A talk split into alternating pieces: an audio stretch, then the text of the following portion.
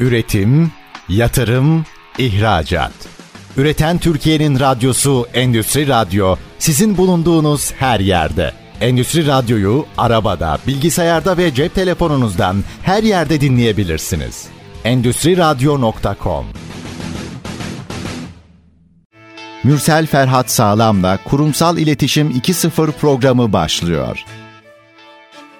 ST Endüstri Radyo'dan merhaba ben Mürsel Ferhat Sağlam. Kurumsal İletişim 2.0 programıyla yine birlikteyiz. Bugün konuğum tam da aslında kurumlara ilgilendiren, kurumsallaşmayı önemseyen firmalar için vurucu bir e, konu konuşacağız. İnsan kaynakları tarafını konuşacağız. Yetenek avcılığını konuşacağız. Çünkü kurumsal iletişim 2.0 dediğimizde aslında biz sadece geçen programlarda da söylediğim gibi bunu her seferinde tekrarlamak istiyorum. Çünkü tekrarda hayır vardır. Tekrar önemlidir e, ve e, ikna edicilikte de önemlidir. Kurumsal iletişim 2.0 bizim sadece e, dijitalleşmeyi e, anımsatmasın. Aynı zamanda departman dönüşümü, insan dönüşümü, ünvan dönüşümü aslında bir zihniyet dönüşümü, bir içerik dönüşümünü ifade ediyor. Bu anlamda kavramsallaştırma yaptık. Bunların tamamını program boyunca yine konuşacağız. Bugün konuğum KOBİ danışmanı, yaşam koçu ve eğitmen Şehmus Oran. Hoş geldiniz diyorum. Hoş bulduk Mürsel Bey. Öncelikle programa davet ettiğiniz için çok teşekkür ediyorum ben. Ben teşekkür ederim katıldığınız için. Böyle kısaca hemen sizi tanıyalım sonra da hızlıca konulara geçelim. Çünkü çok merak edilen konular. Tamamdır. İsmim Şehmuz Oran. 83 doğumluyum. Marmara İşletmeden mezun oldum. İkinci öğretim olarak okuduğum için son senelerimde sosyal medya ajansında çalışmaya başladım. Mezun olduktan sonra askere gittim geldim. Kuveyt Türk'te management training olarak işe başladım. İki sene bankacılık yaptıktan sonra iki senenin sonunda bankacılığın bana göre olmadığını anladım. E, çünkü bütün arkadaşlarımı mevduat olarak görmeye başlamıştım. İşte ona araba kredisi buna şey yapalım. İşte arkadaşımın babası zengin buna söyleyelim getirsin bankaya e, belli miktarda para koysun hedefimizi tutturalım. Baktım ki bu benimle çok böyle bağdaşmayan bir süreç.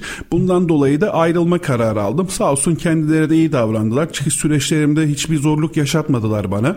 Oradan ayrıldıktan sonra yeniden ajans sektörüne geldim. Televizyon filmi, e, sinema, reklam, dizi, viral klip çeken bir firmaya girdim. Orası da böyle kurumsallaşmak istiyor ama tabii ki ajansların kurumsallaşması normal böyle sanayi tipi bir firmanın geleneksel yöntemle yönetilen bir firmanın dönüşümü gibi olmuyor. Burası çok esnemişti. Yani ajans başkanının artık sözü geçmiyordu. Böyle dışarıdan birisi gelsin hem bu dönüşüm sürecini sağlasın hem de ayrıyetten böyle paradan da anlasın. Yani teminat mektubu nedir, agresif nedir, banka nedir, EFT, havale süreçlerini bilsin diye geldik. Biraz daha kurucu İK sürecim ilk defa orada başladı. Tabii ilk defa oraya girdiğimizde zaten Marmara İşletme çekiştiğim, hocalarım zaten insan kaynakları alanında çok önde gelen hocalarım vardı. Onların desteğiyle beraber orada insan kaynakları nedir, kurumsallaşmak nedir, süreç nedir hepsini böyle çok güzel bir şekilde dizayn etme şansı yakaladık. Yaklaşık iki buçuk üç sene çalıştıktan sonra İstanbul Üniversitesi Açık ve Uzaktan Eğitim Fakültesine geçiş yaptık. Bunlar da Eskişehir Anadolu Üniversitesi'ne muadil olarak kurulan dijital bir üniversite süreciydi. Burada da yine süreçlerin dijitalleşmesi, kurumsallaşması, kavramlaştırılması gerekiyordu. Tabii bunu yaparken çok böyle memur zihniyetinden ziyade aslında dışarıda sektörün içinden insanların bu süreci yürütmesi gerekiyordu. Ajans tecrübemiz olduğu için işte nedir bu ajans tecrübemizde kameraman nedir, redaktör nedir, kurgucu nedir, montajcı nedir gibi süreçleri bildiğimiz için buraya geldik. Tabii üniversitenin de bize öğrettiği çok e, muhteşem şeyler oldu. İşin artık akademik tarafını öğrenmeye başladık. Açık ve uzaktan eğitim fakültelerinin en büyük şansı birçok fakülteden bölümler içinde bulunuyor. Yani bir tarafta iktisat fakültesiyle oturup işin e, iktisat taraflarını öğreniyorsunuz. İşletme taraflarında bulunup işletme fakültesinden insanlarla beraberiz. Endüstri mühendisliğinden endüstri hocalarıyla beraberken orada işte kalitedir, gelişimdir bütün süreçleri öğrendik ve akademik anlamda kendimizi çok güzel bir noktaya getirdik. Buradan ayrıldım. Bir Arap şirketine geçtim. Bir buçuk sene oradan çalıştıktan sonra Ak Portföy satın almış olduğu, belli bir hissesini satın almış olduğu yüzde seksen ihracat yapan Turkuaz Sağlık adlı firmaya yine kurumsal İK, kurumsallaşma müdürü olarak işe başladık. Burada da iki buçuk sene geçirdik. Oradan sonra bağlantı elemanları sektöründe olan Çetin Civata, jenerik ismi, Cirte Civata'da işe başladık. Orada da yaklaşık bir buçuk sene çalıştım. Bir buçuk senenin sonunda kendilerinden müsaade müsaade istedim. Artık bu işleri kendimin yapmak istediği yani freelance olarak çalışmak istediğim bir noktada sağ olsunlar kendileri de bu konuda çok e, yardımcı olur. Özellikle genel müdürüm hani Orkun Dizler olsun işte oradaki patronum olsun Çetin Tecdeli olsun bana çok çok destekleri oldular ve halen desteklerini sürdürüyorlar. Şu anda da işte KOBİ danışmanlığı, danışmanlık, eğitmenlik olarak e, hayatımı devam ettiriyorum. Evet gerçekten yani e, kurumsalın aslında bütün aşamalarını deneyimleyerek buralara kadar gelmişsiniz ve nihai noktada da danışmanlık yapıyorsunuz. Tabii burada bazı biz şimdi program boyunca birinci kısımda genellikle kavramlardan gidiyoruz. İkinci kısımda işte işin biraz girişimcilik boyutu veya işte kurumsal dönüşüm boyutunu değerlendiriyoruz. Yine öyle yapalım. Yani bugün mesela her kavramın önüne getirilen bir şey var, bir kavram var, bir e, terim var ya da e, yeni nesil. Şimdi bu yeni nesil kurumsallaşma, yeni nesil pazarlama sayabiliriz. Yani bütün kavramların önüne bunu getirebiliyoruz. yeni nesil İK. E, tabii şimdi de yeni nesil İK'yı aslında biraz değerlendirelim. Yani yeni nesil İK'dan kastımız bizim sadece yetenek avcılığı mı yoksa sadece CV düzenlemek mi? Özellikle Tabii LinkedIn'deki İK'cılar bize kızmasınlar ama ben genellikle işte CV tavsiyesi veren insan kaynakları uzmanlarıyla karşılaşıyorum. Ama yeni nesil İK bundan ibaret olamaz. Yani e, CV düzenlemek tamam evet ufak tefek eksikleri herkesin olabilir. Özellikle yeni mezunların olabilir ama yani farklı şeyler e, göz göz atılmalı. Farklı noktalara parmak basılmalı diye düşünüyorum. Biraz standartların dışına çıkılmalı. Belki çizginin dışına çıkılmalı. Çünkü o yetenek avcılığı dediğimiz şey standart CV'lerde o işte tek düze e, özgeçmişlerde olan yetenekler değiller. E, bizim bu yetenekleri keşfetmemiz için nasıl bir e, strateji, nasıl bir insan kaynakları politikası ya da nasıl bir İK dönüşümüne odaklanmamız gerekiyor. Biraz bunları konuşalım. Yani yeni nesil insan kaynakları nedir? Herkes konuşuyor. Şimdi soru çok geniş bir soru. Aslında evet. hani başlı başına bir program olup üzerinde işleyiş yapılabilecek bir konu. Çünkü şunu söylemek istiyorum özellikle. Bizim ülkemizde zaman herkes için eşit akmıyor. Burada hani zaman felsefesine girmek istemiyorum ama çalıştığım kurumlarda bunu çok şiddetli bir şekilde gördüm. Özellikle insan kaynakları olarak işte farklı firmalarda çalışan insan kaynaklarından arkadaşlarım var. Bunlarla oturup yaptığımız sohbetlerde onların gelişmiş olduğu ya da altyapılarında bulunan teknolojilerine baktığımızda ya da kendi kariyerimde bir tarafta işte Kuveyt Türk gibi kurumsal bir firmada çalışıyorsunuz. Öbür tarafta Türkiye'de çok kıymetli değer üreten bir firmanın 20 yıl boyunca insan kaynakları departmanı olmadan çalıştığını görüyorsunuz. Yine 100 yılı aşkındır ticaretle uğraşan bir ailenin şirketlerinde insan kaynaklarının yeterince gelişmediğini görüyorsunuz. Hal böyle olunca sizin önünüzde aslında zaman çok farklı akıyor. Yani burada e, çok büyük firmaların işte insan kaynakları noktasında artık yapay zekayı, algoritmaları, bütün süreçleri datalandırdığı, verilendirdiği süreçlerde personellerinin hangisinin şirkete bağlılığının ne düzeyde olduğunu, bu bağlılık düzeyinin denkleminde hangi personelin işten ayrılıp ayrılmayacağına kadar öngörüde bulunan sistemler oluşturuyor. Öbür tarafa gittiğimizde firma çok büyük, cürası çok güzel. Hani birçok Türkiye'deki firmaya oranla söylüyorum ama insan kaynakları departmanı kurulmamış. Yani insan kaynakların iyisini mevcut olmadığı, hala işe alımların süreçlerin muhasebe tarafından yürütüldüğü firmalar da var. Haliyle biz burada konuşurken genelde insanlar kendi bulunduğu firmaların düzeyinden konuşup onlara yönelik işi anlatıyorlar. Şimdi biz burada kalkıp işte Türkiye'de büyük sayabileceğimiz işte Turkcell'dir, LCY2'dir, Ülker'dir gibi firmaları baz alırsak geri kalan KOBİ düzeyinde olan, gelişmişte olan düzeyde olan firmaların hiçbirine hitap edemeyiz. Öncelikle zaten kavramı biraz daha bunlara da yayarak indirmemiz gerekiyor. Şöyle bir de yani Türkiye'de ekonomi oluşturan aslında KOBİ'ler. Yani %97'si KOBİ'ler tarafından oluşturuluyor. Hani o holding düzeyinde diyebileceğimiz ya da unicorn diyebileceğimiz girişimler çok tek tük düzeyde. Tabii ki hepsinin ekonomiye çok büyük katkıları var ama bir de şöyle bir tabir var. Anadolu kaplanları diye bir tabirimiz var yani bizim. Kesinlikle. Ve bunlar ekonomi oluşturuyorlar. Özellikle yani İstanbul dışındaki ekonomiye e, odaklanmak gerekiyor. Ne bileyim Ankara'da e, ekonomiye odaklanmak, firmalara odaklanmak. İşte İzmir'de ama bunların da ötesinde işte atıyorum Kayseri'de, Çorum'da, e, ne bileyim Konya'da yani bu tarz Diyarbakır'da, Antep'te tabii ki bunlar ticaret şehirleri, birçok e, ticari aksiyonun olduğu ve büyük firmaların olduğu, İstanbul'daki birçok firmayla hatta globalde birçok firmayla e, yarış halinde olabilecek firmalar. Hatta Elon Musk'ın uzay şirketinin e, bazı malzemelerini bile Türkiye'de Anadolu'da bir şehirdeki bir e, firma yapıyor ve sadece dünyada o firma yapabiliyor. Dolayısıyla yani aslında Anadolu kaplanlarımız çok değerli ama o kurumsal döngü ve e, hiyerarşi e, bir türlü sağlanamıyor. Burada e, ikinci nesli, üçüncü nesle geçmesine rağmen sağlanamıyor. Yani şunu demiyoruz işte şirket patronu 70 yaşında ve ondan dolayı olmuyor diyemiyoruz. Çünkü artık işte 20'li 30'lu yaşlarda ikinci, üçüncü nesil işleri devralmış, patron olmuş. Yine o dönüşüm sağlanamıyor. Yani ben de Anadolu'da birçok yerde konferans veriyorum, eğitim veriyorum. Ben de sizinle aynı şeyleri gözlemliyorum. Yani 50 yıllık firma işte ne bileyim işte siz İK departmanının olmadığını görüyorsunuz. Ben kurumsal iletişim departmanının olmadığını görüyorum. Zaten dijital pazarlama departmanı İstanbul'daki birçok firmada bile yok. Dolayısıyla hani bunu nasıl sağlayabiliriz? Biz şimdi sizin de söylediğiniz gibi zaman herkes için aynı akmıyor. Problemler herkes için aynı değil.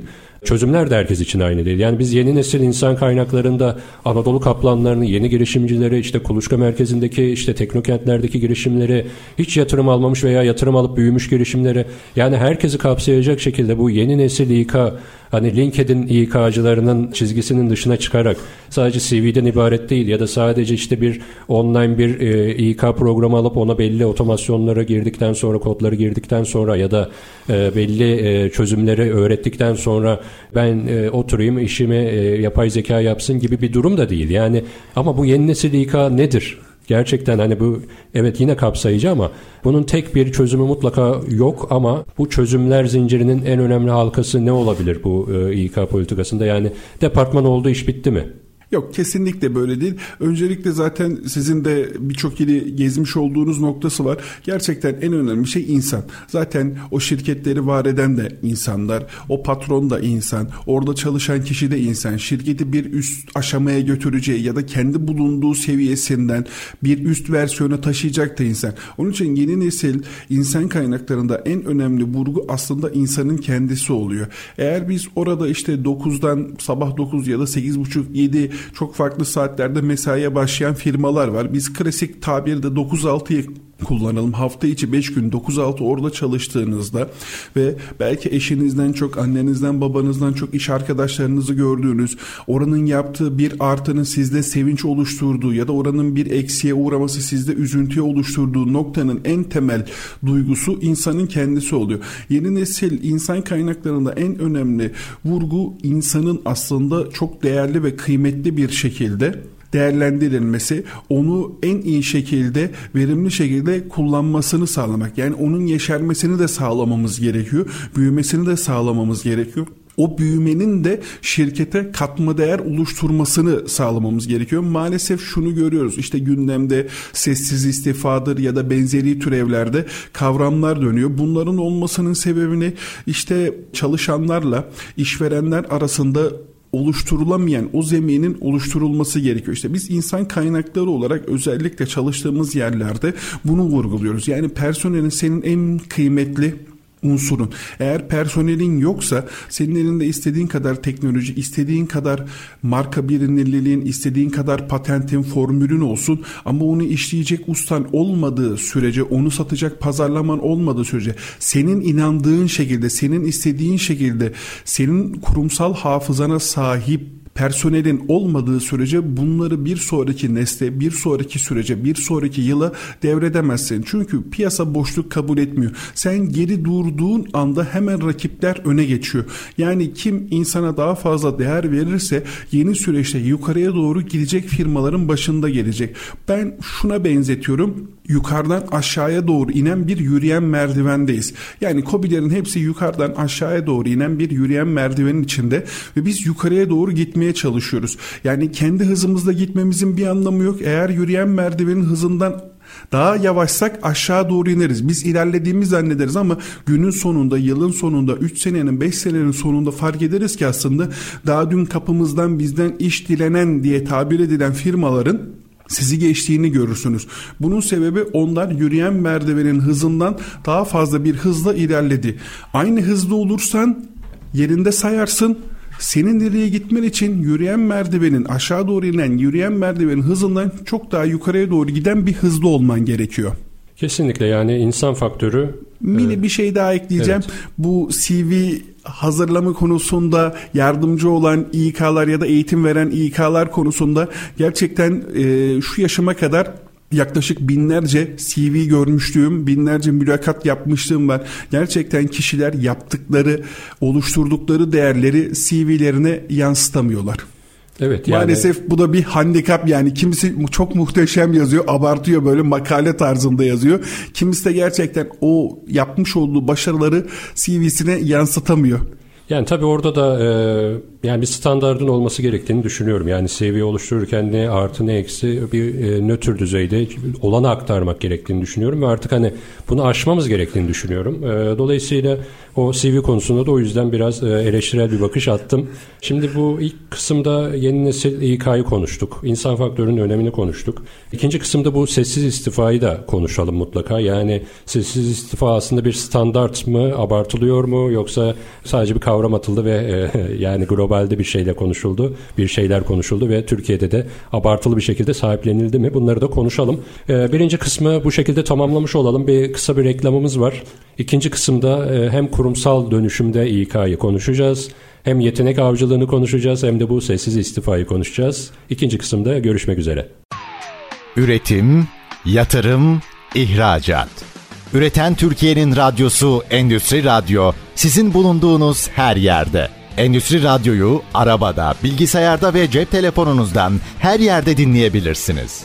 Endüstri Radyo.com ST Endüstri Radyo'dan merhaba. Kurumsal İletişim 2.0 programındayız. Ben Mürsel Sağlam, Şehmus Oran bugün konuğum. Kurumsal dönüşümde, kurumsal iletişim 2.0'da İK politikalarını konuşuyoruz. Birinci kısımda biraz yeni nesil İK'yı konuştuk. Oradaki eleştirel bakışımızı, bakışımızı aktardık. İkinci kısımda biraz e, bu popüler bir kavramı konuşalım.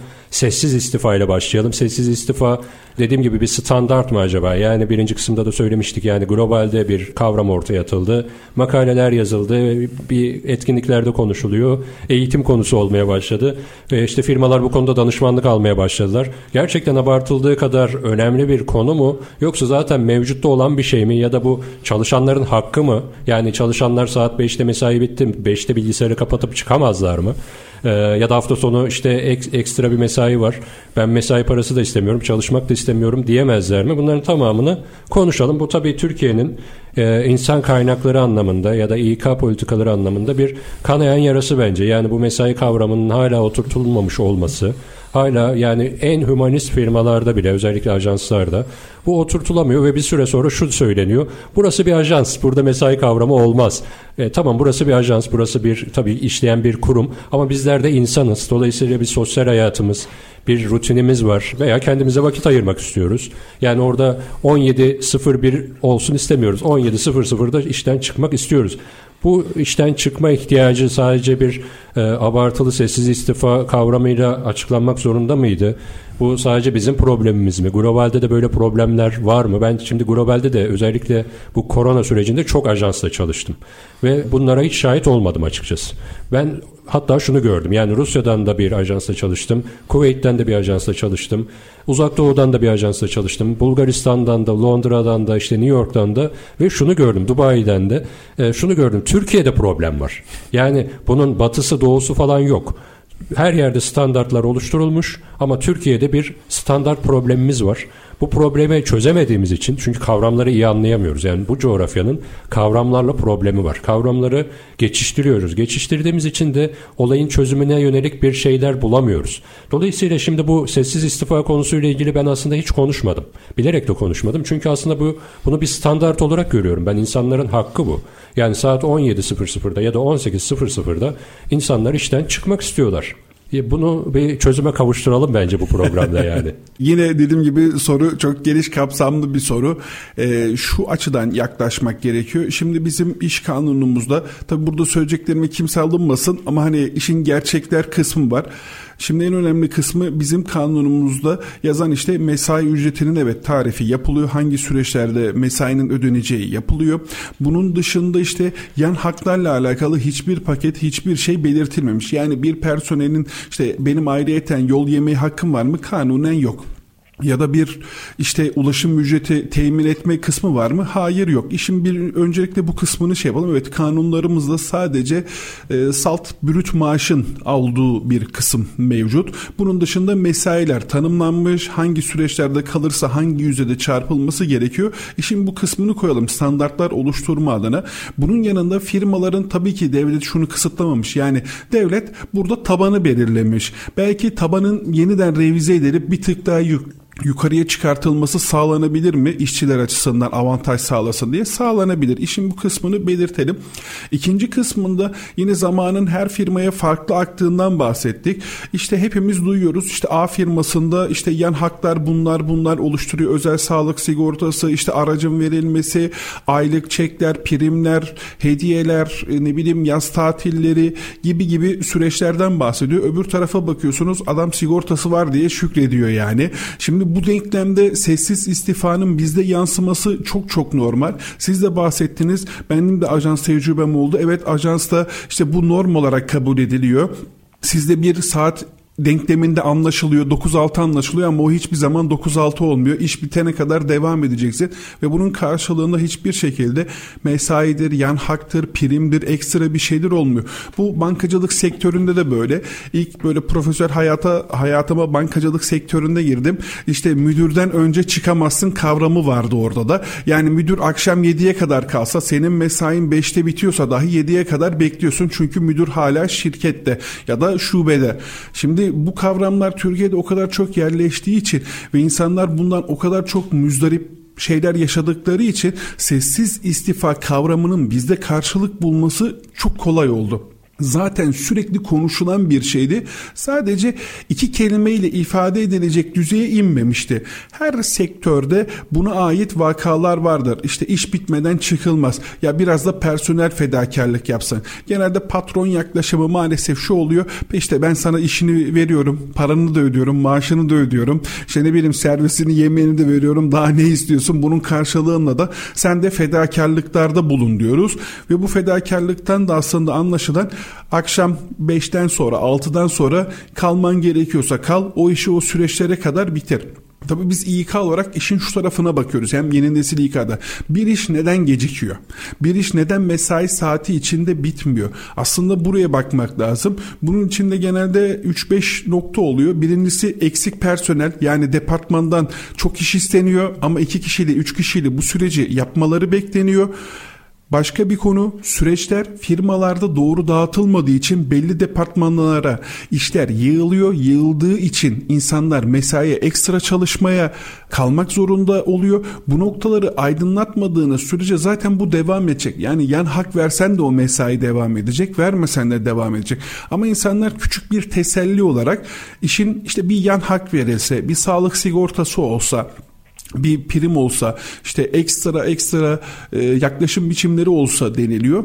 Ve her çay molasında kapı arkasında personeller arasında konuşulan konu hakkımızın yendiği karşılığının alınmadığı patron milyonları kazanıyor ben neden burada bu kadar çalışıyorum da karşılığını göremiyorum oluyor. Haliyle birçok sektörü gezip gördüğüm için de hepsinde aynı şekilde cereyan ediyor. Böyle olunca sessiz istifa kavramı bizde böyle şey oldu yani milyonların ifade edemeyip ama bir anda böyle can simidi gibi gelen bir kavram oldu. Çünkü insanlar bu furyayla belki bulundukları yerlerde bir kazanım elde edebilirler noktasında bir his yaşadılar. Ondan dolayı da bizde çok böyle büyük bir karşılığı olduğuna inanıyorum ben. Yani biraz daha o zaman bunu konuşmaya devam edeceğiz. Yani sessiz istifayı herkes bir kere bir gündeme getirecek gibi bir şey. Ee, kesinlikle öyle duruyor. Çünkü dediğim gibi her personelin kanayan yarası var. Kanayan yarası da haklı. Yani ben işte çalışıyorum yıl sonunda firmalar işte kar açıklıyorlar. Bu kadar milyon kazandık. Şu çeyrekte şunu yaptık. Burada bu rekoru elde ettik diyor. E personel hali diyor ki o zaman bunun bir ara zam mı, bir yıl sonu zam mı, bir paketi, bir primi, bir teşviği, bir yan hakkı ya da işte var orada yani firmasında olmayıp diğer firmalarda olup bize de gelmesini bekleyen noktalarını istiyor. Çünkü insanlar oraya hayatını veriyor.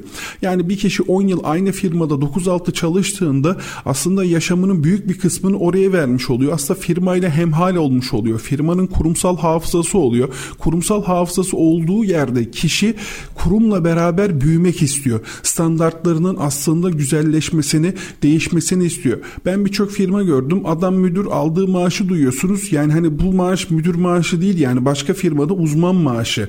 Şimdi bu müdür olan arkadaş da bunu biliyor başka firmalarda uzmanlara verildiğini. Bizim en büyük hatamız yani işçilerin aslında bunlardan bir haber olduğunu zannediyorsunuz ama tamamen tam tersi.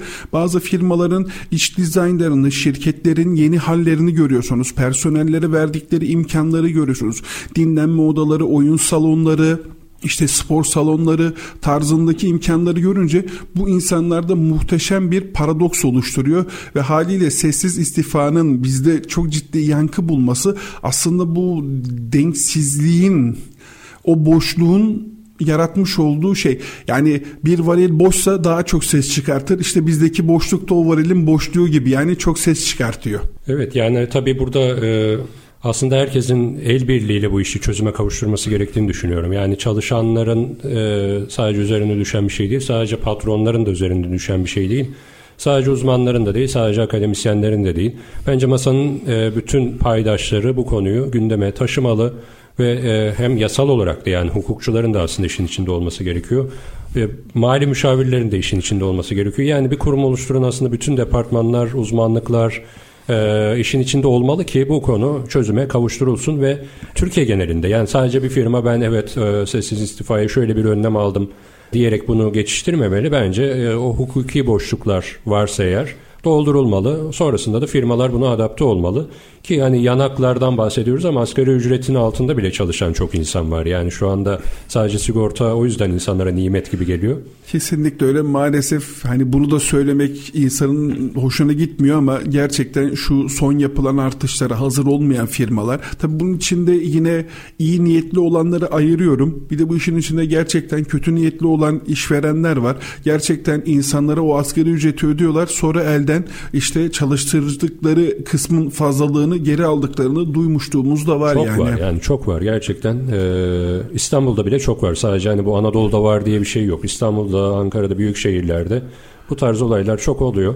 Tabii bunları konuşa konuşa e, çözeceğiz. O yüzden bu konuların e, büyük önemi var benim gözümde. Yani bunları konuşmadan biz bu e, meseleleri çözüme kavuşturma, kavuşturamayız. Yani biz bu programları da o yüzden yapıyoruz aslında.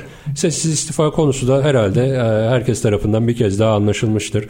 Biz de gündeme getirmiş olduk. Yani e, kaç haftadır aslında bunu da konuşmak aklımdaydı.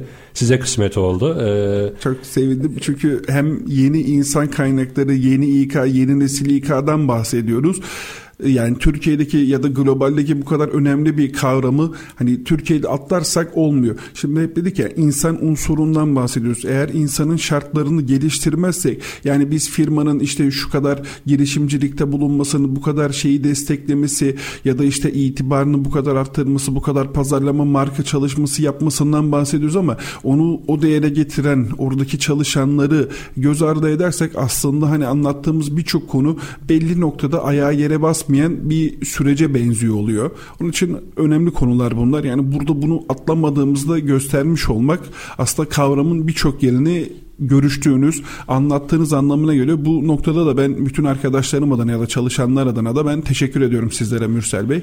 Ben teşekkür ederim. Yani bunlar e, ben her şeyin konuşulması gerektiğini düşünüyorum. Yani bir şirkette de öyle. Şimdi e, sadece şirketin içerisinde bulunmadık. Yani danışmanlık sürecinde bulunduğumuz için birçok firmayı deneyimleme şansımız oldu. Yani sadece İstanbul'da ya da sadece KOBİ düzeyinde değil, holding düzeyinde sanayi kuruluşları, girişimler, yeni girişimler, işte yatırım alıp büyüyen, yurt dışına açılan girişimler hepsini bir şekilde gözlemleme, deneyimleme fırsatım olduğu için aslında bunları e, söylüyorum ve ben her yerde şunu savundum, konuşalım. Yani bir personelin mutlaka problemi olabiliyor. Bunlarla çok karşılaşıyoruz gerçekten. Yani yöneticinin bir hatası işte alttaki ekibin günah keçisi olmasıyla çözülebiliyor bazen. Yani halbuki yöneticinin hatasıdır. Yönetici evet benim hatamdı demesi gerekiyor. O cesareti göstermesi gerekiyor. Onun bir üstü olan işte yönetim kadrosu ya da patron da Yani bir şekilde tamam deyip bir şekilde tölere etmesi gerekiyor. Her şey çözüme kavuşturulur. Ben e, iletişim odaklı bir insanım. Konuşmaya inanırım ve e, çözüm odaklıyımdır. Yani e, bir hata mutlaka yapılabilir. Yani insan e, yapımı her şey. Dolayısıyla hata yapacağız ama bu hataların çabuk toparlanması için de iyi bir ekip ruhu önemli. Ben e, girişimlerde de ilk girişim mentörlüğü yapıyorum birçok girişime. İlk söylediğim şey iyi bir ekibiniz var mı? Çünkü iyi bir ekip şirketi e, bir üst noktaya taşıyor. Siz de söylediniz aslında. Yani yatırım almak için de iyi bir ekibe ihtiyacınız var. Girişiminizi büyütmek için de işte ne bileyim kurumsallaşmak için de departmanları oluşturmak için de veya o hataların tölere edilmesi için de ekibe ihtiyacınız var. Şimdi biz burada e, hem yeni nesil İK'yı konuştuk biraz sessiz istifadan bahsettik. Bir de işin yetenek avcılığı kısmı var. Yani ben bilerek Türkçesini kullanıyorum. e, bu yetenek avcılığında işte o iyi ekibi kurmak yani en iyilerden oluşan bir ekip kurmak iyi bir şey midir? Yoksa herkesi birbirine düşüren bir durum mudur? En son geçenlerde bir e, dizi izledim. Bu e, popüler işte müzik platformunun kuruluş hikayesini anlatıyor. Güzel bir ekiple başlıyorlar ama sonra ekip birbirini yemeye başlıyor. Aslında bu her girişimde de olan bir şey yani çok rastlıyoruz. Yani milyar dolarlık şirketler bile bunları yaşamışlar. Dolayısıyla hani o en iyilerin oluştuğu ekip mi yoksa bir iki en iyi olacak ve o bütün ekibi toparlayacak mı? Yani burada nasıl bir zihniyet oluşturmak gerekiyor? Nasıl bir karakteristik bir yapı oluşturmak lazım? O İK sürecinde ne yapmamız gerekiyor? Şöyle cevaplayalım bu soruyu da. Buradaki en önemli nokta özellikle girişim ya da var olan bir firma ya da 100 yıl aşkındır piyasada olan bir firmanın ilk etapta vermesi gereken cevap ben bundan sonra ne yapmak istiyorum? Nereye varmak istiyorum? 10 yıl sonra nerede olmak istiyorum? Bu da bizi aslında vizyon tanımına getiriyor. Yani birçok kurumumuzla vizyonunu doğru tarif edemiyor. Vizyonu misyonla karıştırıyor ya da işte havalı cancanlı bir ifade olarak görüp kullanıyor. Aslında misyon bizim belki de 20 yıl sonra 50 yıl sonra ulaşabileceğimiz bize ulvi bir hedef olacak şekilde tanımlanması gerekiyor. Bu tanımı yaptıktan sonra bizim 5 yıllık 10 yıllık stratejimizi belirlememiz gerekiyor. Bu da firmaların gerçekten stratejileri konuşması gerektiği noktaya getiriyor. Ki o zaman biz nasıl eleman alacağımızı ya da nasıl yetenek avcılığı yapacağımızı tespit etmemiz kolay oluyor. Eğer firma üretime odaklanmak istiyorsa ben oraya çok muhteşem satıcılar ya da finansçılar almama gerek yok. Benim orada üretime yönelik şirketin üretimde verimliliğini arttıracak, oradaki gelişimi sağlayacak, oradaki altyapıyı oluşturacak sisteme göre stratejik İK yönetimi uygulamam gerekiyor. Eğer firma pazarda büyümek istiyorsa, çok agresif bir pazar politikası uygulamak istiyorsa bu sefer buna göre yetenek avcılığı yapıyoruz. Burada firmanın ne istediğini bilmesi çok önemli. Ona göre bu sefer içeride evet dediğiniz gibi çok muhteşem yetenekli adamları mı getirmemiz gerekiyor? Ya da işte 3-5 tane general geri kalanları asker mi yapmamız gerekiyor? Bu biraz daha firmanın ve içindeki tasarıma göre ortaya çıkıyor. Bunu futboldan örnek verebiliriz. İşte çok dünyanın böyle ya da basketboldan da örnek verebilir. İşte NBA'de bütün yıldızları bir takıma toplarsanız oradaki o süreci yürütmeniz çok zor olabilir. Çünkü yıldızların kaprisleri çekilmiyor. Ee, yine futbolda İtalya'da da bunu örnek vardı. Ya da İngiltere'de de işte yurt dışından e, ünlü zengin iş adamları kulüpleri satın alıyorlar ve önüne gelen yıldız futbolcuları takıma doldular. Hadi buyurun çıkın başarı elde edin. İşte futbolda, e, basketbolda, iş hayatı da böyle yetenekli oyuncuların bir araya gelmesiyle oluşmuyor. O yeteneklerin birbirleriyle senkronize bir şekilde hareket etmesiyle oluşuyor. Siz çok agresif insanları bir tarafa toplarsanız öbür tarafta da bu agresifliği karşılayacak bir süreciniz yoksa zaten firma ve personel çatışmaya başlıyor. Onun için öncelikle işin işte strateji kısmı buradan önemli. Ne istiyorsun, ne kadar büyümek istiyorsun ve bunu sağlayacak personeli, yetenek avcılığını biz hangi konuda yapalım? Tabii iş burayla da bitmiyor. O yetenek avcılığını yapıyorsunuz. Bu sefer yetenek avcılığını yaptığınız gibi yine büyük kulüplerde bunu yaşıyoruz. Milyon dolarlar harcıyorsun. Onu büyük paralarla transfer ediyorsun. Bu sefer senin elinde olan yıllardır seninle beraber olan adamı az önce bahsettiğimiz örneğe de vurgu yapayım ben. Asgari ücretin aldığında para verip çalışıyorsun çalıştırıyorsun. Öbür tarafta da yıldızları getirip çok yüksek maaş verdiğinde bu da başka bir kaosa sebebiyet veriyor. Aslında bütün mevzu iyi bir dengede süreci yürütebilmek. Yani büyümenin bile dengeli olması gerekiyor. Akıllı olması gerekiyor. Hızlı büyüdüğünde bu süreci yürütemezsin. Bu sefer insanlar köşe kapmaya başlıyor. Ee, ve şirket içerisinde istesek de istemesek de taht oyunları başlıyor. Onun için yetenek avcılığında bile içeride şirket içinde kariyer basamaklarını çok doğru inşa etmek gerekiyor. Bu da yine bir firmaya göre değil tamamen firmanın kendine özgü hareket etmemiz gerekiyor. Terzi usulü yani. Evet yani o terzi usulünü biraz kaçırdık bence. Türkiye'de e, iş dünyasında onu tekrar sağlamamız lazım. Bütün problemler de çözülecek gibi. Şimdi tabii e, özellikle tekstil sektöründe işte bir tek düzelik var ne bileyim bütün e, sektörlerde var. Bu üretim açısından söylüyorum yani diğer e, kurumsal politikalar açısından değil. Hani bir kıyafet üretiliyor işte medium e, herkes aynı medium'u giyemez. Dolayısıyla hani e, bütün şirketler de aynı İK politikasıyla e, aynı yetenek avcılığı politikasıyla idare edilemez. Bu bölümde bu kısımda e, ikinci kısmımızda da sessiz istifayı konuştuk. Bence önemli noktalara parmak bastık. Şimdi üçüncü kısımda da işin biraz girişim boyutunu ele alalım ve kısa bir reklama gidelim. E, üçüncü kısımda görüşmek üzere diyelim. Üretim, yatırım, ihracat. Üreten Türkiye'nin radyosu Endüstri Radyo sizin bulunduğunuz her yerde. Endüstri Radyo'yu arabada, bilgisayarda ve cep telefonunuzdan her yerde dinleyebilirsiniz. Endüstri Radyo.com ST Endüstri Radyo'dan merhaba ben Mürsel Ferhat Sağlam. Kurumsal İletişim 2.0 programına devam ediyoruz. Şeyh Muzoran konuğum. Ee, bugün sessiz istifayı konuştuk. Herkesin dilinde olan, herkesin makale yazdığı özellikle LinkedIn insanlarının çok konuştuğu ve üzerine hani bol bol like aldığı, paylaşım aldığı bir konu. Biz de konuşalım dedik. Tabii farklı boyutlarına değindik. Yani bunun bir standart mı değil mi? Önce bunun anlaşılması gerektiğini söyledik. Yani insanlar aslında standardı uyguluyor, haklarını istiyorlar bu abartılan bir durum mu diye konuştuk. Yetenek avcılığını konuştuk. Oradan tekrar devam edebiliriz çünkü işin girişim boyutuna geçmek istiyorum. Yani girişimler özellikle e, yeni girişimler tabii çok böyle sermayesi olmayan aslında hiç sermayesi olmayan Özellikle üniversitede öğrencilerin girişimlerinden bahsediyorum ya da o kuluçka merkezindeki girişimlerden bahsediyorum. Çok düşük düzeydeki sermayelere sahip ama iş bilgileri var, bir hayalleri var. Dolayısıyla doğru ekibi bir şekilde kurmuşlar arkadaş çevrelerinde ve bir atılım yapmışlar, bir girişimde bulunmuşlar. Tabii ki tamamen böyle işte paldır küldür başlayan bir süreçte başlıyorlar çoğu girişim. Bunun bir kurumsallaşma süreci var, departmanlaşma süreci var. İşte sizin söylediğiniz gibi işte bunun bir vizyonu olmak zorunda, bir misyon edinmeniz gerekiyor.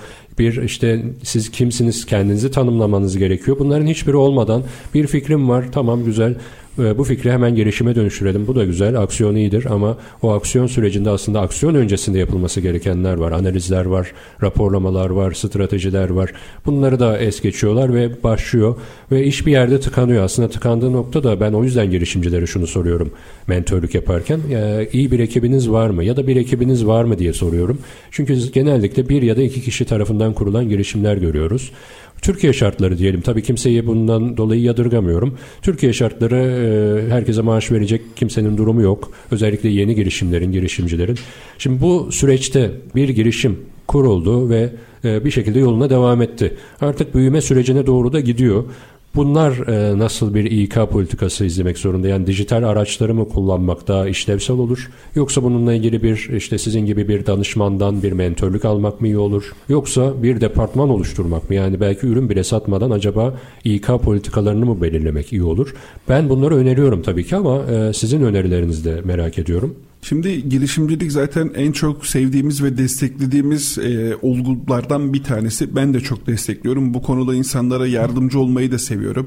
Hatta bilabedel yardımcı olduğumuz işler de var. Yine buradan da bu vesileyle de bunu söylemiş olalım. Yardımcı olmamız gerekiyor. Çünkü ne kadar çok fikir hayata geçerse ve bunlar bir sonraki stebe evrilirse aslında ülkeye çok büyük bir katma değer sağlıyor.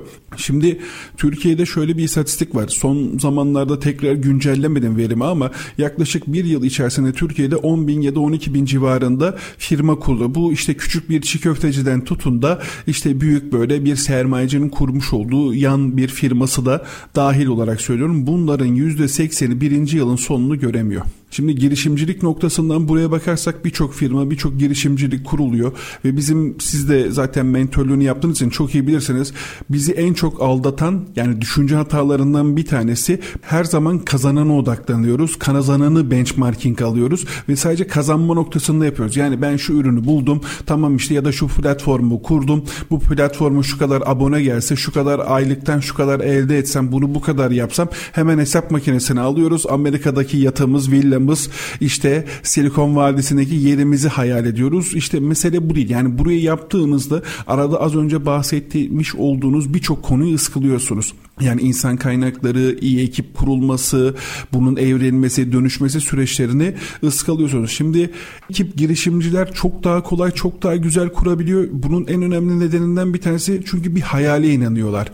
Oradaki insanlar bir hayale inanıyorlar ve sen ben kavgası yapmadıkları anda çok başarılı oluyorlar. Bütün süreçleri e, el ele verip işletiyorlar. Yani hiçbir hiçbir şeyden kaçmıyor. Gecesini gündüzüne katıyor ve süreci işletiyor. Şimdi bazıları da işte işin gecesi gündüzü kısmını hesaba katmadan yine hesap makinesini eline alıp işlem yapan insanlar oluyor ve bunlar gerçeklikle karşılaştığında yıkılıyorlar. Şimdi girişimcilik yaptığınız kuluçka merkezinde girişimcilik üzerine evet e, danışmanlık alıyorsun ama Türkiye'de bir gerçeklik var ki eğer bir şirket kuruyorsanız, şirket patronuysanız, Bağkur'a bağlısınız. Buraya bir ücret ödemeniz gerekiyor. Bunun dışında yanında çalıştırdığınız personeller varsa bunların da SGK'ya tabi olup bir mali müşavirle çalışman gerekiyor. Hadi ilk etapta bodro ve şey süreçlerini, resmi yasal süreçlerini mali müşavir tarafından halledersen ama şirketin çok hızlı büyüdüğünde bir anda yatırım aldığında işte 50 kişi 60 kişi bünyeye katacağın zaman burada mesele değişiyor. Ya danışmanlık almaları gerekiyor ya da bünyede bir İK'cı olması gerekiyor. Çünkü bir anda hiç tanımadığın 60 kişiyi şirkete alıyorsun. Bunların içinde senin bilmediğin alanlarda insanlar var. Finans alanı olsun, IT alanı olsun. İşte diyelim ki yaptığın iş bir lojistik gerekiyor, bir yazılım gerektiriyor, bir çekim gerektiriyor. Bilmediğin konularda insanları işe alman gerekiyor. Hangi platformdan alacaksın? Yetenek avcılarını nasıl yapacaksın? Hangi soruları soracaksın gibi gibi sorular bu sefer ortaya çıkıyor. Önüne geleni almaya başlıyorlar. Bu sefer gelenler dediğimiz gibi yetenekliyse içeride bu sefer krallığını kurmaya çalışıyorlar. İçeride bir tat kavgası başlıyor. Ee, Birçok kriz ve handikap oluyor. Kesinlikle bu konularda da en azından danışmanlık almalarını ben tavsiye ediyorum. Çünkü firman bir sonraki evreye geçtiğinde çok ciddi problemlerle karşılaşacaksın. Bir yasal anlamda bir insan kaynaklarında bulunan ya da bünyendeki personelin haklarının ne olduğunu bilmiyorsan işte ben böyle dedim şöyle dedim öyle olsun böyle olsun dediğinde işin hukuki kısmıyla karşılaşabilirsin. İki eleman almayı bilmiyorsan aldığın insanları neye göre alacağını bilmiyorsun. Misyonun, vizyonun ve stratejin belirliyse aslında hangi yöne evrileceksen ona göre yetenek avcılığı yapman gerekiyor. Bunu bilmiyorsun. İki aldığın yatırımda hangi paketleri koyup bunların sana mali anlamda neye dönüşeceği, yatırım anlamında ya da gider anlamında sana yıllık maliyetinin ne olacağını bilmiyorsan da handikap yaşıyorsun. İşin bu boyutlarını atladığımızda ki genelde e, siz de bilirsiniz girişimcilik mentörlüğü yapıyorsunuz. İnsanlar böyle hiç karşılaşmadığı, duymadıkları konuların yok olduğunu zannediyorlar. Siz böyle anlattığınızda bakın şunun da bir maliyeti var, bunun da bir kalemi var. İşte personele bu kadar maaş veriyorsan işte SGK'sıyla beraber, vergisiyle beraber buraya geliyor dediğinizde bir anda onların matematiği bozuluyor. İşte bu konularda aslında çok doğru bir danışmanlık almaları gerektiğine inanıyorum. Tabii bu kadar çok fazla bilgi verince moralleri de bozuluyor, modları da düşüyor. Yani ben böyle düşünmemiştim diyorlar. Yani o bir yıl içerisinde tabii e, o girişimlerin yüzde seksenin belki daha bile fazladır yani. Çünkü ben de hani şurada çok konuşulur. İlk altı ayda büyük çoğunluğu batıyor zaten. Ve çok hoş bir şeydi değil aslında. İnsanların bir hayal dünyası var ve bu hayalin yok olması bütün moralinizi, mental durumunuzu da çok etkiliyor ve sonraki işlerde de bir önyargı ve korku oluşturuyor sizlerde. Bu e, hem girişimcilik e, içgüdünüzü köreltiyor hem de kurumsal hayatta o korkuyla birlikte bir mecburiyet duyuyorsunuz ve o da işte sessiz istifaya kadar gidiyor. Yani insanlar bu son 10 yılda özellikle bu girişimcilik furyası Türkiye'de e, çok ön planda oldu ama işte doğru noktalar oluşturulamadığı için e, yani bir saç ayakları diyelim biz bunlara. İşte işin kurumsal tarafı, kurumsallaşma tarafı, İK tarafı ve dijitalleşme tarafı bu saç ayakları doğru kurgulansa aslında işte 10 bin şirket kurulmasında 3 bin kurulsun ama hepsi yoluna devam etsinler. Biz bunu isteriz daha çok. Bu işin hem uygulayıcıları olarak hem e, işte işin akademik boyutunu inceleyen insanlar olarak. Ama e, ne yazık ki öyle olmuyor. Yani sizin de söylediğiniz gibi yani çok yetenekli insanlardan kadro oluşturmak da bir e, çözüm değil. Veya işte bir general işte altında bir ordu oluşturmak da değil. E, yani hepsinin avantajı ve dezavantajı var. Doğruyu bulmak bazen deneme yanılmayla oluyor. Ama bunu işte büyük şirketler ya da büyüme meyilli olan şirketler ya da işi kuralına göre yapan girişimler bunu deneme yanılmayla değil işi kuralına göre kuralına göre uyguluyorlar. Dolayısıyla biz bu kuralları aslında önce doğru değil mi? Yani planlamamız lazım. Kesinlikle e, öyle. Şimdi zaten hep dedik ya işte vizyondan bahsettik. Vizyonun arkasından strateji, stratejinin arkasından planın kurulması gerekiyor. Bazılarında bunlar çok gereksiz laflar ya da hamaset gibi gelebiliyor ama işin sonunda gerçeklik buraya çıkıyor. Biz bugün işte spor konusunda, sanat konusunda ya da yetenek avcılığı konusunda işte Avrupa'yı, Amerika'yı övüyorsak yani bunun bir sebebi var. Yani biz de hani onlara çok böyle hayran olalım ya da onların arkasından sürekli alkış tutalım konusunda değiliz ama bir işi doğru yapıyorlarsa ve o doğruyu da alıp bizim de uygulamamız gerekiyor. Takdir etmemiz gerekiyor. Şimdi baktığımızda bütün işlerini sistemli, planlı ve ben şeyi çok tebrik ediyorum hani bu konuda Mürsel Bey oturup konuşalım biliriz. İnsanlar konuşuyorlar bu konuları. Konuşup en doğru en ortak konu neyse onu bulup onunla alakalı ilerliyorlar. Yani aslında bir müzakere süreci üretiyorlar burada. Müzakerenin en önemli unsuru nedir? İki tarafında memnun olacağı bir anlaşmayı sağlayabilmek. Şimdi biz burada bunu sağlayamadığımız için ya da işte girişimciler hesap makinesi diye ben tabir ediyorum. Eğer hesap makinesi girişimcileri iseler bunlar bir kere şunu ıskalıyorlar ya gece gündüz çalışacaksın. Eğer girişimciysen sen uğraşacaksın. Eğer ofis tuttuysan ve ofiste bir musluk bozulduysa bunu başkası yapmayacak. Şimdi genelde firmada çalışanı nedir? İdari işlere bakan birisi vardır. Onun da bir teknik ustası vardır. Sen sadece söylersin. Teknik taraf gelir işi yapar. Ama o girişimci sensen öyle bir ustaya sahip değilsindir. O işi sen yapacaksın. Kapının önünde bir kedi kaldıysa onun mamasını sen vereceksin. Onun sütünü sen düşüneceksin. Gece gündüz sen çalışacaksın. Vergiyi sen hesaplayacaksın. Fiyatlamayı sen yapacaksın. İş yetişti mi yetişmedi mi kaygısını sen yaşayacaksın. Şimdi girişimci olan kişinin özellikle neye evet dediğini ben bilmesini istiyorum. Ondan sonra girişimciliğe yönelsinler. Girişimciliğe yönelsinler cümlenin başında da söylemiştim. Ben çok seviyorum, çok destekliyorum.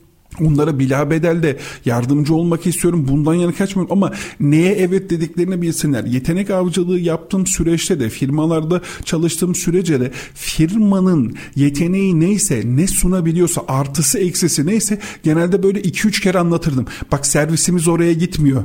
Bak işte mesai saatlerimiz bu. Bak hani haftanın bu kadarı çalışıyoruz. Bak bu konuda yan hakkımız yok. Neyi biliyorsan bak buna göre evet de. Çünkü ben seni alacağım ailemin bir parçası yapacağım yapacağım, arkadaşım yapacağım, mesai arkadaşım olacaksın.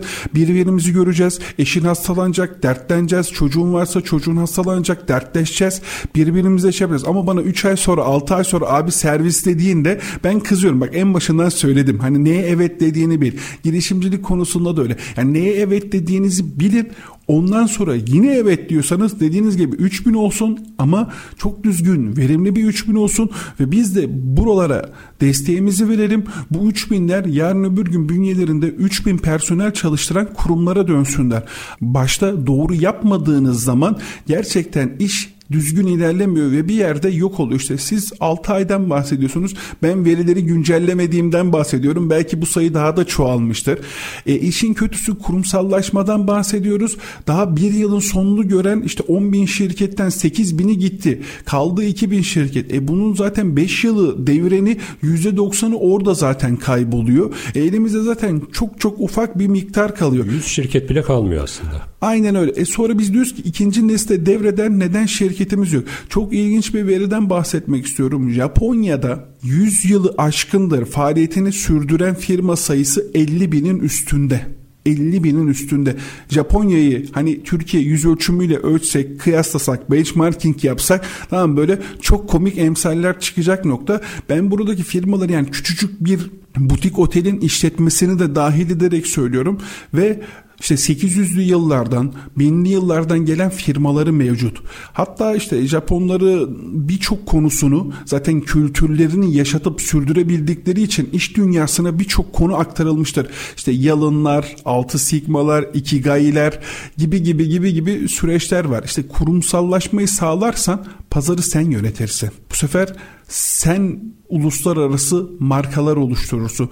Temeli de tam bugün bahsettiğimiz iki konudan geçiyor. Bir işte girişimciliğin doğru anlaşılıp ya da işverenin süreci doğru anlayıp işçisine doğru davranmasından kurumsallaşma steplerini doğru inşa etmesinden yani Google'latıp bulduğun veriyi işlemek değil terzi usulü sana ne uygun gidiyorsa ona göre hareket etmek lazım. Çünkü sendeki yetenekleri sen biliyorsun. Klasik ve standart yaklaşırsak birçok şeyi ıskalarız. Kesinlikle yani Japonya örneği de güzel oldu aslında. Ben de bir birkaç haber okumuştum böyle bin yıldır falan e, faaliyet gösteren şirketler var.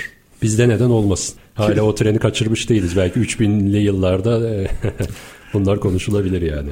Kesinlikle kesinlikle özellikle yeni nesil girişimciliğin olduğu yerde aslında çok hızlı bir şekilde çok büyük firmalar ve kurumsallaşmaya giden firmalar inşa etmemiz çok kolay. Ben bir de şunu da söylüyorum tabii yani bu e, bitirmeden önce şuna da değineceğim. Hep İK tarafına suçlar gibi olduk, eleştir, eleştirdik. Bir de işin e, çalışan boyutu var e, ve eleştirilmesi gereken orada da çok şey var. Ama şunu da söylemeden geçmeyeyim yani herkes girişimci olmak zorunda mı? Bence herkes girişimci olmak zorunda değil, olmamalı da. Girişimciliğin e, üniversitelerde evet okutuluyor ama girişimcilik tecrübesi hiç olmamış akademisyenler tarafından okutuluyor. Bu da bir hata. Ben bunu üniversite bünyesinde birçok üniversitede söyledim. Bazen bozuluyorlar ama bu bir gerçektir. Yani girişimciliği, girişimcilik dersi varsa hani e, attan düşeni attan düşer anlar derler ya. Yani e, dolayısıyla girişimciliği, girişimcilik yapmış, belki batmış, belki çıkmış biri anlatmalı. Hatta belki her derse birileri gelmeli. Bu işin akademik boyutu. Orada doğru anlatılmıyor. İşin tamam bir teori boyutu var. Birinci dönem teorisini anlatırsın. İkinci dönemde de 20-30 girişimciyi toplarsın ve eğitimini verdirirsin, seminerini verdirirsin ve çocuklar orada şunu der ben girişimci olmamalıyım ya da ben girişimci olmalıyım. Yani girişimcilik çok rahat ettiğim bir alan değil e, hani e, birine böyle kötü bir dilekte bulunmam gerekirse ben girişimci olasın falan diyorum yani. Kesinlikle çok çok katıldığım bir hani görüş ifade ettiniz. E, şimdi bazı konuları özellikle hani işletme dünyası içinde bu geçerli. Yani sektörün içinden olmayan, o departmanın içinde olmayan insanların anlatmaları çok böyle e, süreci aslında ıskalıyor. Şimdi biz de çok bahsediyoruz. İşte okulda öğrendiklerini unut burada çok farklı şeyler öğreneceksin. Yani bu işte satış pozisyonu olsun, insan kaynakları olsun e, ya da az önce bahsettiğiniz gibi işte girişimcilik yapmak isteyenleri sadece kağıt üstünden evet anlatılsın. İşte işin prosedürleri bizim İK tarafındaki resmi prosedürü şirketin açılmasındaki resmi prosedürlerdir.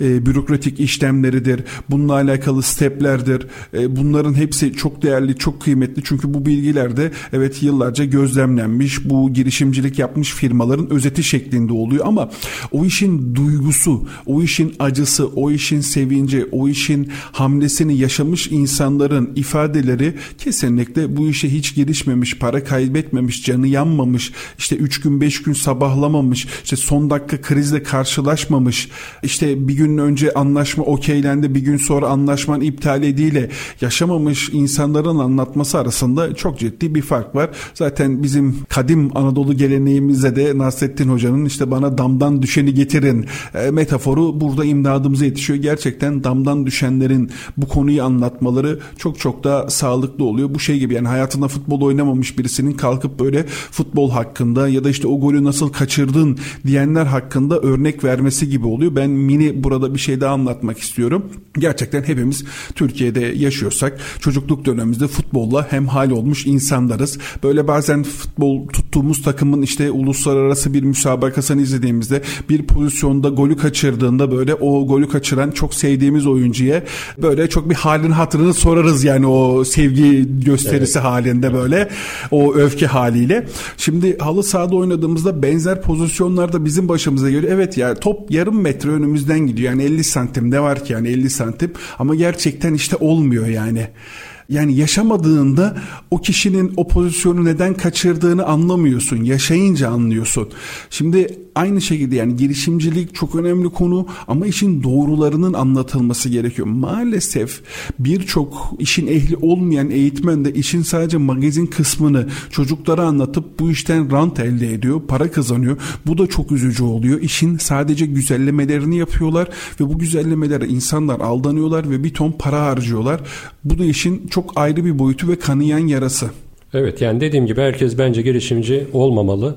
Bu ekonomiye katkı değil tam tersine zarar veriyor. İnsanların psikolojik olarak da etkileyen, etkileyen bir durum. Yani işin hem ekonomik boyutu problem e, yaratıyor hem sosyolojik boyutu var hem psikolojik boyutu var. Yani girişimci olmanın da olmamanın da hem artıları hem eksileri var. Ee, iyi bir fikriniz olabilir. Bu fikri biraz demlemek gerekiyor. Yani ben bir, kendi girişimimle ilgili 7 aylık bir analiz strateji sürecim olmuştu ki ben bu işin içerisinde biri olmama rağmen ve bu girişimi kurduktan sonra işte konferanslarda, seminerleri şunu söylemiştim.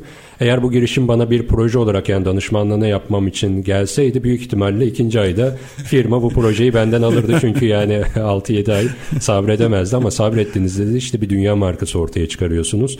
Milyonlarca insanın geldiği, işte hizmet satın aldığı ya da işte e, takip ettiği bir mecra, bir girişim kurmuş oluyorsunuz. Yani sabır önemli bir detay girişimcilikte sabredersiniz. Yani işte içerik üreticisi açısından söyleyelim 200 tane video çekersiniz ama 201. videonuz belki 100 bin izlenir belki 1 milyon izlenir. Ama o 200 videoyu çekmeyince de 201. videoya ulaşamıyorsunuz. Girişimcilik de böyledir. Yani birinci girişimde başarılı olamıyorsanız ikinci girişimde başarı oranınız artıyor. Ama illa ikinci girişimi yapayım mı derseniz bunun da iyi analizini yapmanız gerekiyor. Yani ben her zaman aynı şeyi söylüyorum. Yani Amerika'da da işte Avrupa'da da üniversite okumak ya da akademik kariyer belli bir standarda oturtulmuştur. Herkes üniversite okusun diye bir kaygı yoktur. Herkes girişimci olsun diye bir kaygı yoktur. Dolayısıyla hani bunlar e, işin tabii biraz sosyolojik, biraz toplumsal boyutları. Konuşacak tabii ki çok şey var ama programın süresi de e, ortada. Dolayısıyla biz ilerleyen zamanlarda size yine konuk alalım ve farklı boyutlarını da değerlendirelim bu işin. Çünkü işin bir de işte dediğimiz gibi çalışan boyutu var. E, o da derya deniz bir konu. Bugün insan kaynakları politikasını konuştuk kurumsal iletişim 2.0'da. İK'nın dönüşümü, sessiz istifa, yetenek avcılığını konuştuk Şeyh Muzoran'la. Bilgi ve deneyimlerini paylaştı bizimle. Kendisine teşekkür ediyorum. Ben çok teşekkür ee, ediyorum. Katıldınız, bilgi paylaştınız. Ben çok teşekkür ediyorum. Öncelikle böyle bir platformda ağırlayıp en azından bunları ifade etme şansı sunduğunuz için sizlere ve radyomuza çok çok teşekkür ediyorum. Çok teşekkür ederim. Ben teşekkür ediyorum ve bugünlük de Kurumsal İletişim 2.0 programımızın sonuna geldik. Bir sonraki programda yine kurumsal iletişimi konuşacağız, dönüşümü, e, dijitalleşmeyi konuşacağız. Bir sonraki programda görüşmek üzere.